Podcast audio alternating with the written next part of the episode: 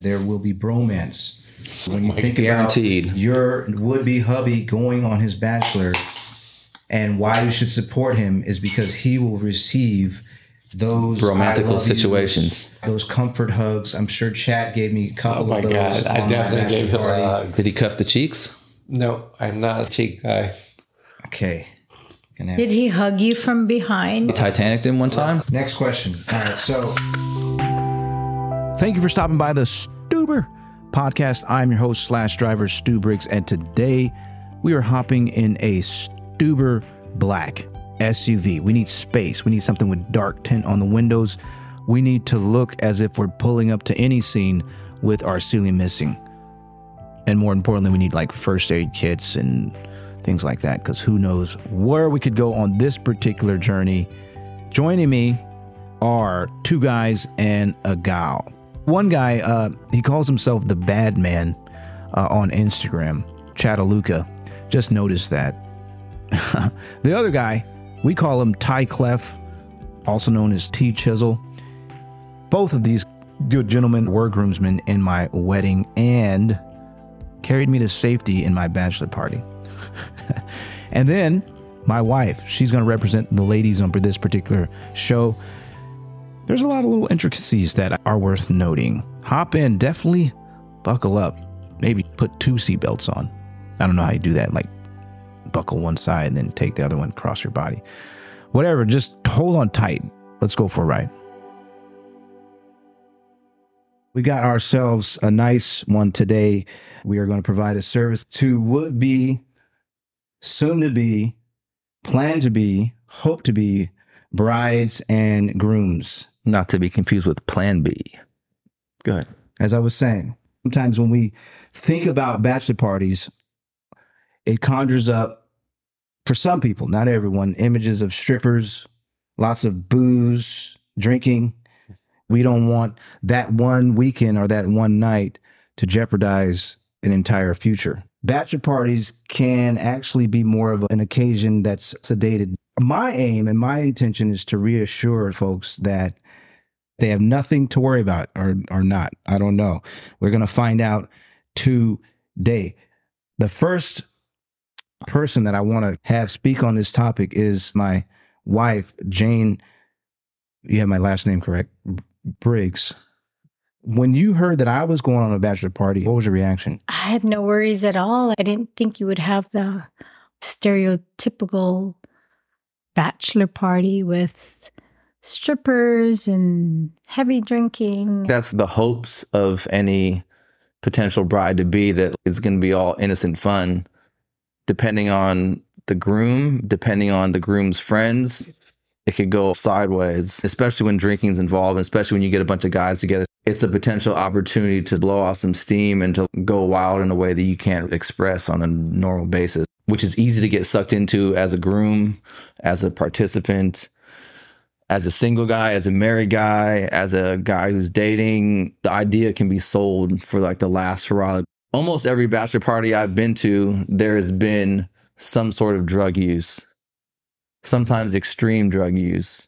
I've come to expect that as par for the course on any bachelor party. Was Narcan on hand? No, there was no Narcan at any of the events that I've been aware of.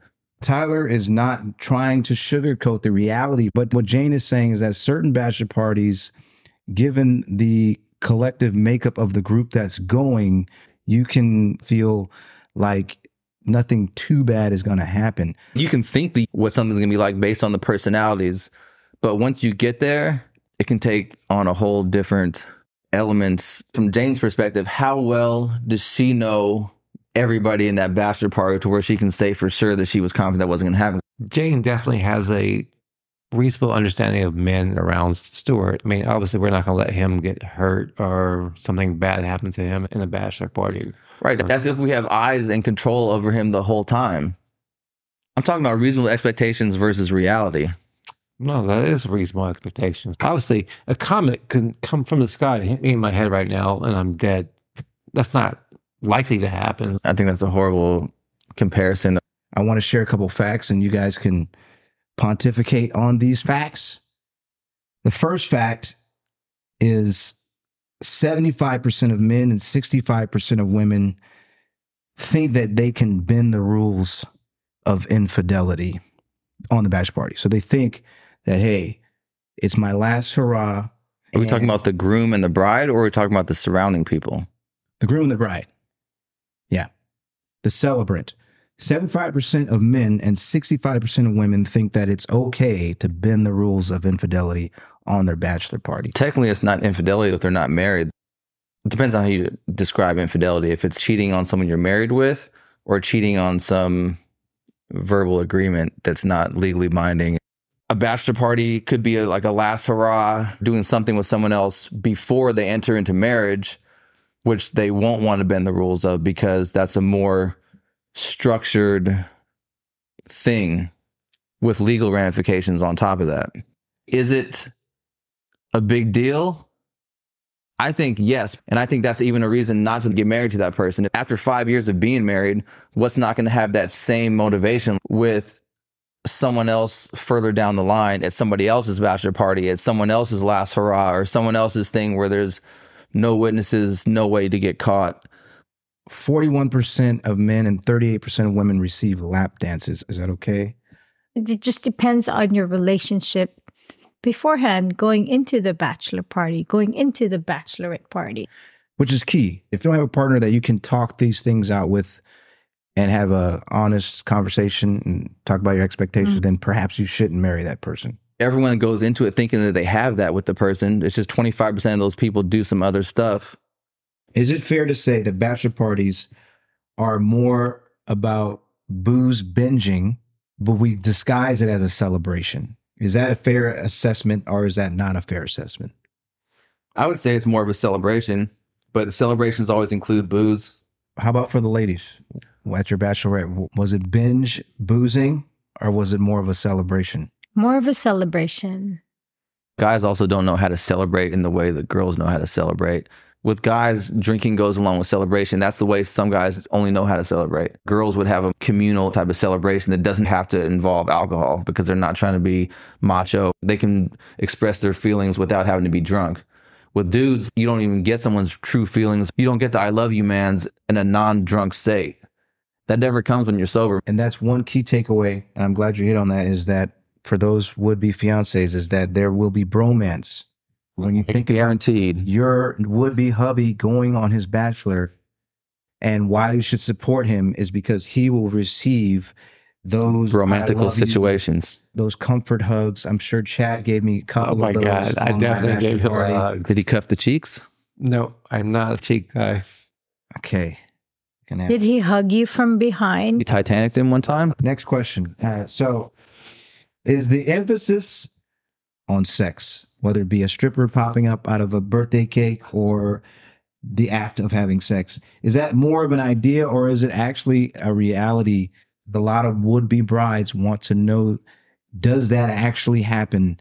I don't have an opinion about this. Oh, he's pleading the fifth It is a reality for sure. in your book, huh? Not always, but it is a reality. See, that's what I'm saying. You got to have that one little disclaimer that it is not always It's always, but I feel like when it does happen, the bride definitely doesn't think that it happened. but I'm trying to speak to those that are worried. So I'm trying to give the worried people the truth so they can decide whether a bachelor or bachelorette party is something for them because I don't think it's for everybody. What does that mean? If it's something that you're worried about and if it's something that could make or break your relationship, you probably shouldn't even have it. Where's the trust? If it's the trust thing, then based on your numbers, 25% of the time the trust was there, but the trust wasn't followed through with.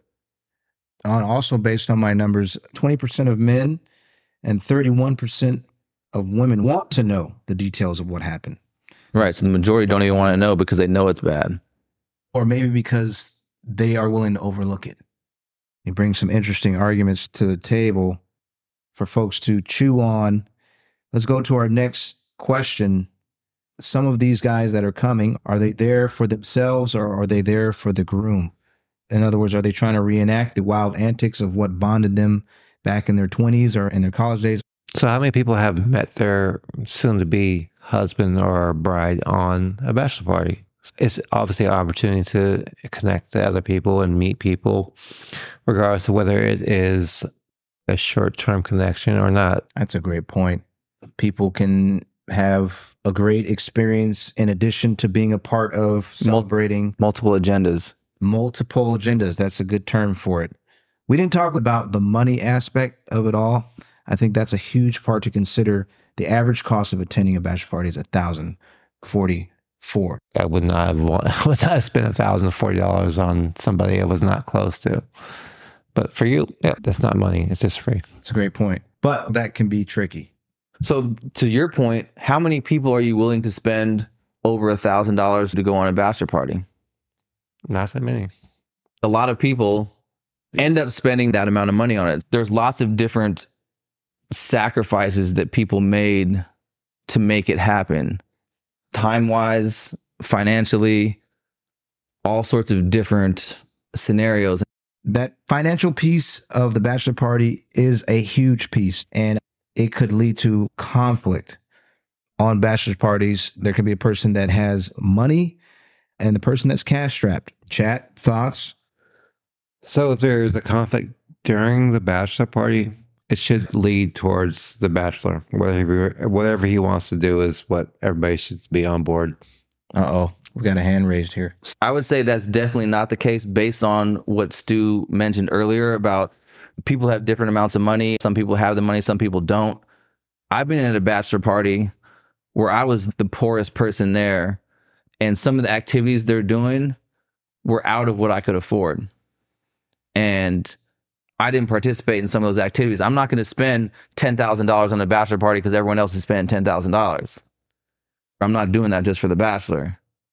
It doesn't even have to be money necessarily. Sometimes activities, maybe you have a religious reason why you don't want to go to a strip club or some belief of something that's wrong you don't want to take part of. Maybe you're against animal cruelty, so you're not going to go to the zoo. Not everyone can afford the same thing. But if Stu is like a millionaire and he wants to go to a steakhouse where every steak is $500, it doesn't mean everyone he invites to the bachelor party is willing to do that. He can't necessarily expect everyone to pay that because it's something he wants to do. I went to a bachelor party with a bunch of dentists and periodontists, and these guys are all making 10, 20 times more money than I am. So going to a steakhouse and dropping $400 on a nice steak meal is nothing to them. To me in my 20s, that's not happening. I'm not really interested in spending four hundred dollars on a steak. It's just silly for me. Like, why would I pay that much for a steak? What we can derive from this conversation, conflict can arise over finances. And Party. that is something to consider. All right, fellas, let's close on this note. One writer wrote that the rite of passage known as the bachelor party is a ritual performed in recognition of the passage from one stage of life to another. It's not an in- initiation into manhood administered by elders, but the expulsion from manhood by his peers. So, in essence, you're being expelled. All the things you would do normally as a man Yeah, walk around the house butt naked. You could probably still do that, I but definitely do that. Crazy. But some of the liberties you had as you're single, that chapter's gone. And I don't know if it's necessarily about conflicting gender identities and saying your behavior has to change, but Mhm. certainly it is a rite of passage into a different modality of living. Agree or disagree, and that will be our final word. Ideally, for me, entering into a marriage wouldn't mean that you have to change as a person and step into a different modality of being. That wouldn't be the type of situation or the type of person that I'd want to be with that completely have to change and not be myself. So, ladies and gentlemen, I hope we were able to dispel any myths that might be out there about bachelor parties, as well as be candidly honest about what can happen at bachelor parties. You and your soon to be partner walk that aisle, say your I do's without any regrets or reservations.